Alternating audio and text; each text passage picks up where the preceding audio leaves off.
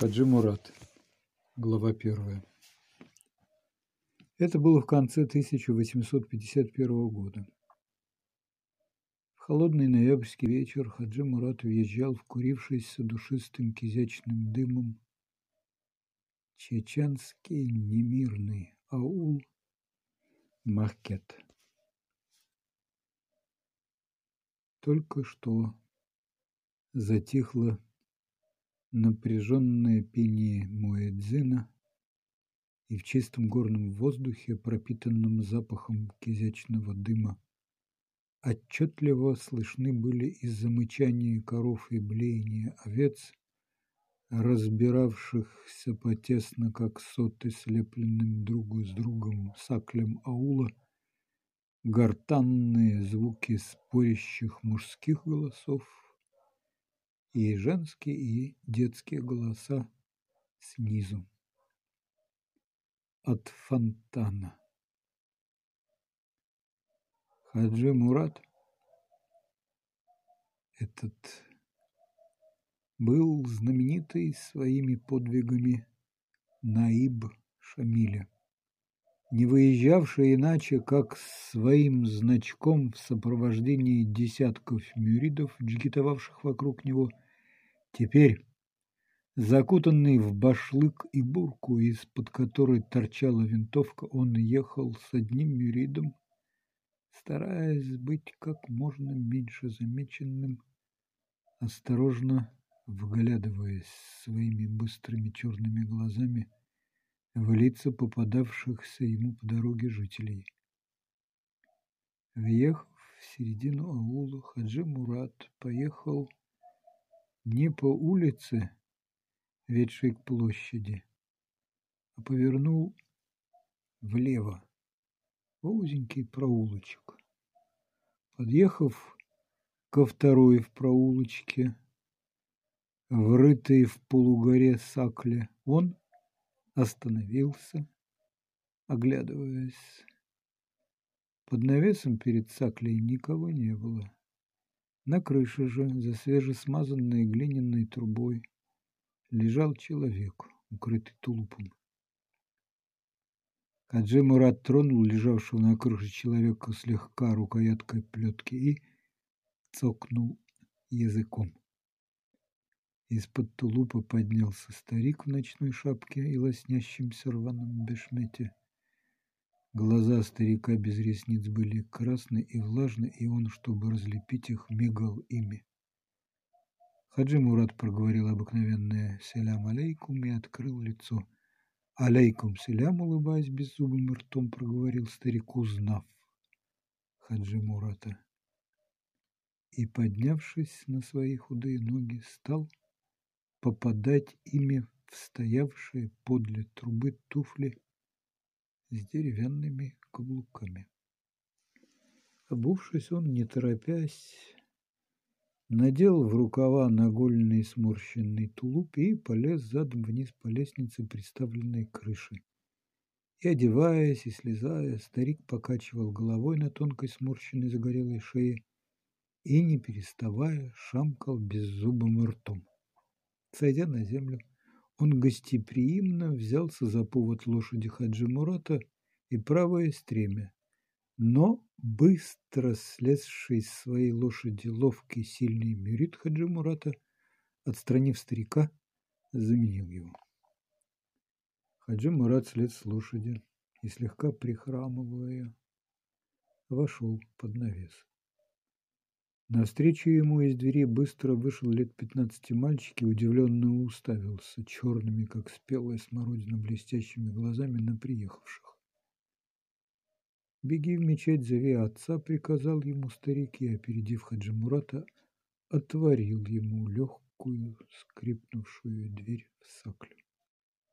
В то время, как Хаджи Мурат входил, из внутренней двери вышла немолодая, тонкая, худая женщина в красном бешмете на желтой рубахе и синих шароварах, неся подушки.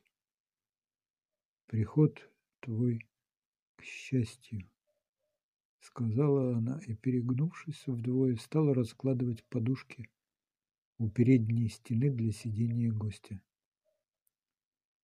Сыновья твои, да чтобы живы были, ответил Хаджи Мурат, сняв с себя бурку, винтовку и шашку, и отдал их старику.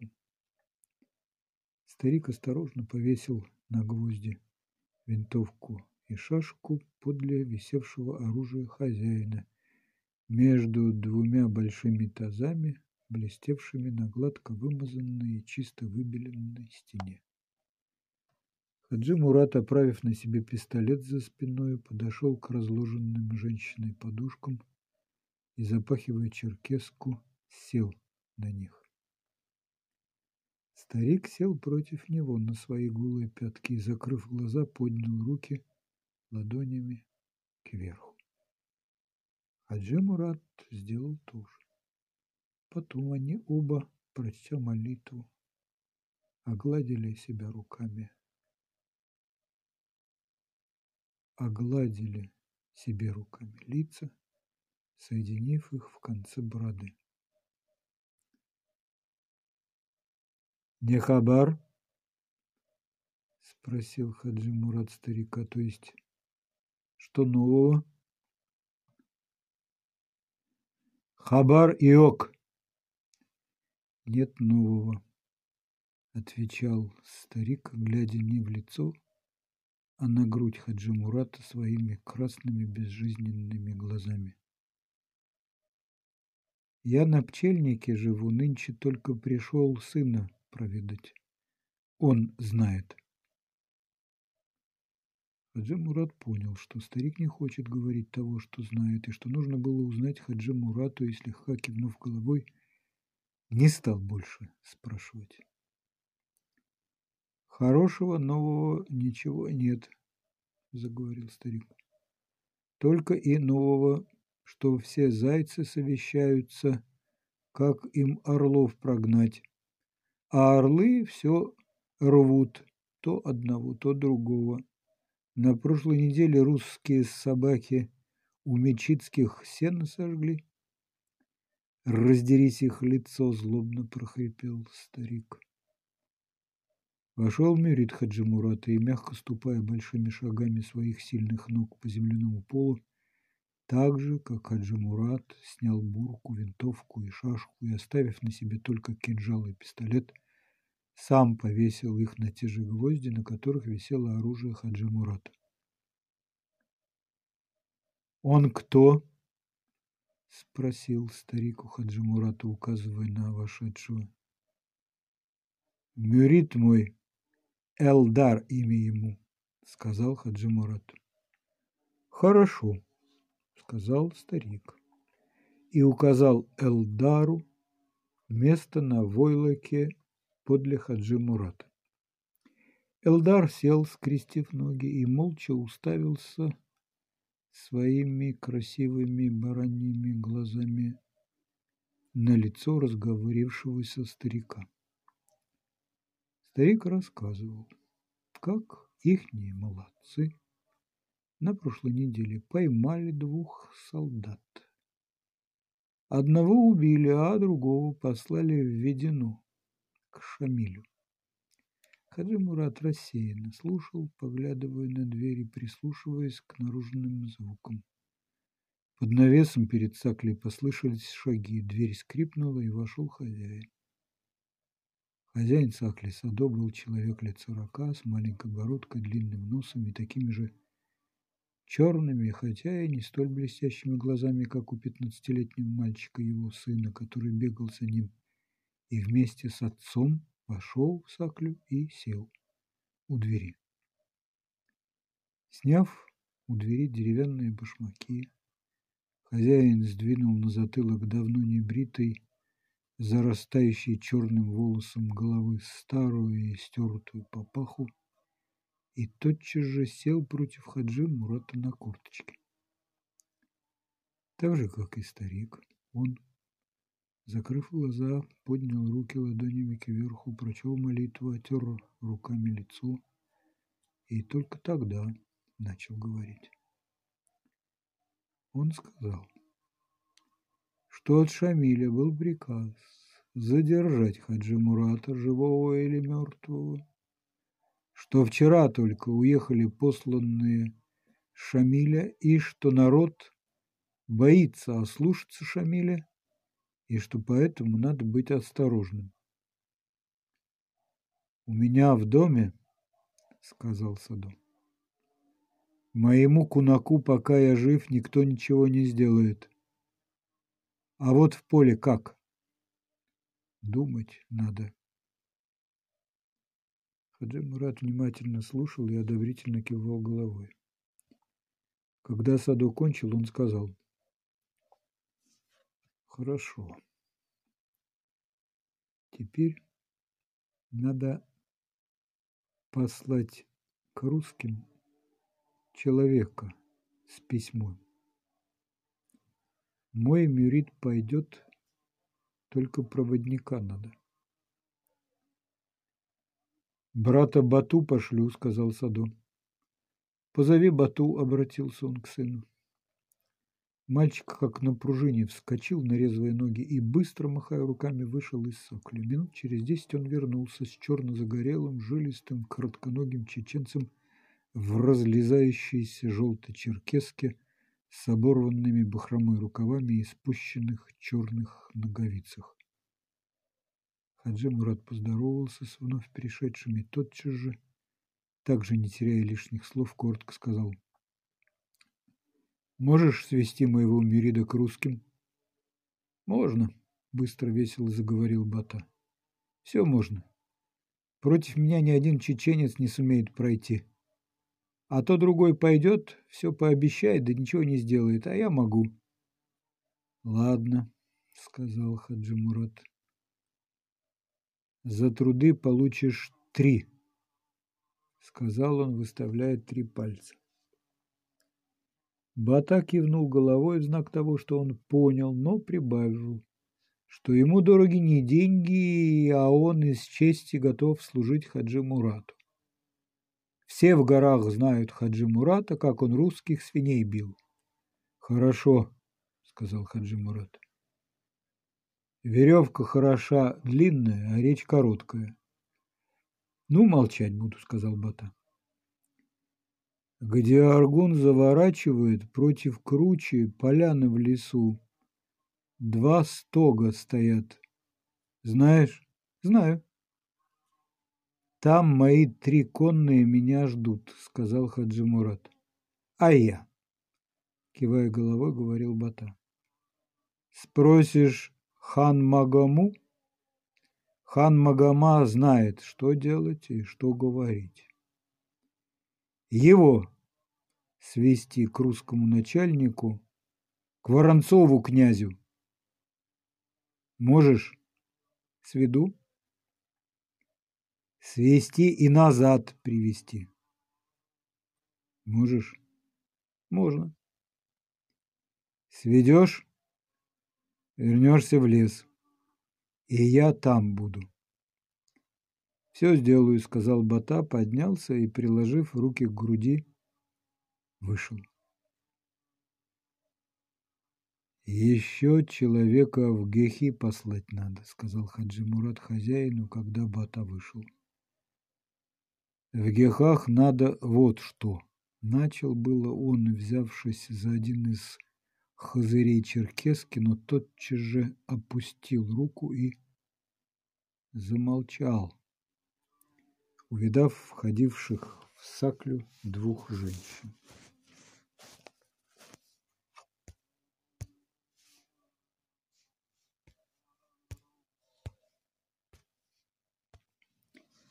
Одна была жена Садо, та самая немолодая худая женщина, которая укладывала подушки. Другая была совсем молодая девочка в красных шароварах и зеленом бешмете, закрывавшая всю грудь занавеской из серебряных монет. На конце ее, не длинной, но толстой жесткой черной косы, лежавшей между плеч худой спины, был привешен серебряный рубль. Такие же Черные смородиновые глаза, как у отца и брата, весело блестели в молодом, старавшемся быть строгим лице. Она не смотрела на гостей, но видно было, что чувствовала их присутствие.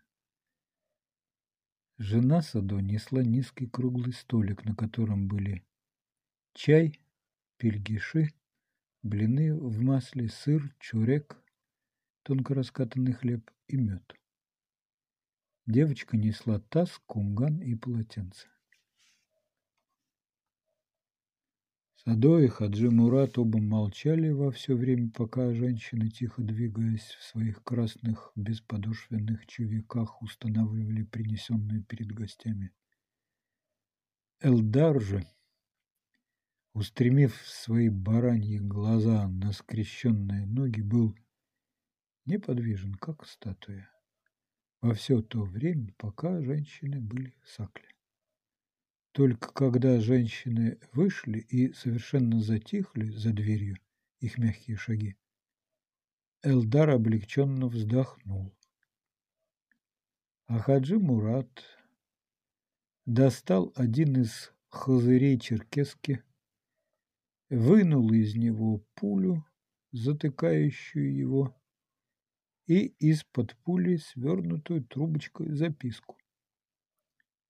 «Сыну отдать», — сказал он, показывая записку. «Куда ответ?» — спросил Садо. «Тебе. А ты мне доставишь». «Будет сделано», — сказал Садо и переложил записку в хазырь своей черкески. Потом, взяв в руки кумган, он придвинул к Хаджи Мурату таз. Хаджи Мурат, засучив рукава бешмета на мускулистых белых выше кистей руках и подставив их под, стую, под струю холодной прозрачной воды,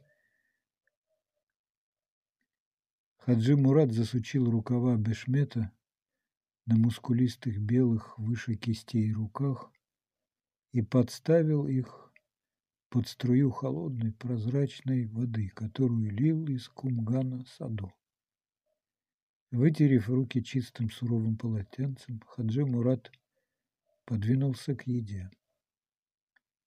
То же сделал и Элдар. Пока гости ели, Садо сидел против них и несколько раз благодарил за посещение. Сидевший у двери мальчик не спускал своих блестящих черных глаз с Хаджи Мурата, улыбался, как бы подтверждая своей улыбкой слова отца.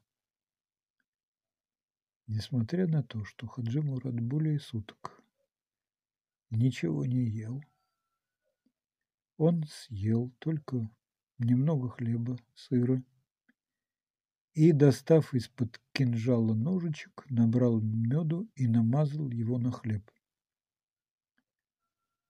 Наш мед хороший, нынешний год из всех годов мед, и много, и хорош, сказал старик, видимо, довольный тем, что Хаджи Мурат ел его мед. Спасибо, сказал Хаджи Мурат и отстранился от еды. Элдару хотелось еще есть, но он, так же, как его Мюрит, отодвинулся от стола и подал Хаджи Мурату таз и кумган. Садо знал, что, принимая Хаджи Мурата, он рисковал жизнью, так как после ссоры Шамиля с Хаджи Муратом было объявлено всем жителям Чечни под угрозой казни не принимать Хаджи Мурата.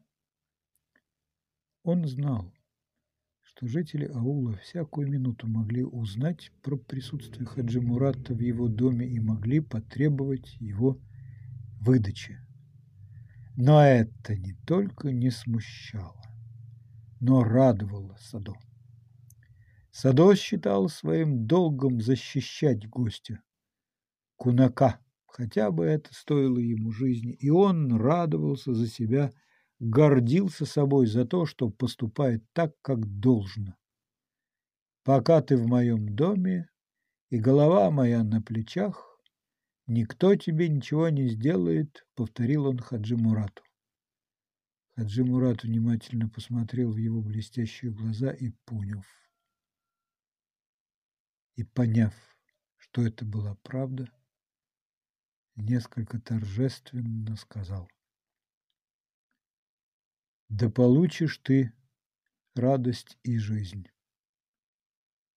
Садо молча прижал руку к груди в знак благодарности за доброе слово. Закрыв ставни сакли и затопив сучья в камине, Садо в особенно веселом и возбужденном состоянии вышел из Кунацкой и вошел в то отделение сакли, где жило все его семейство.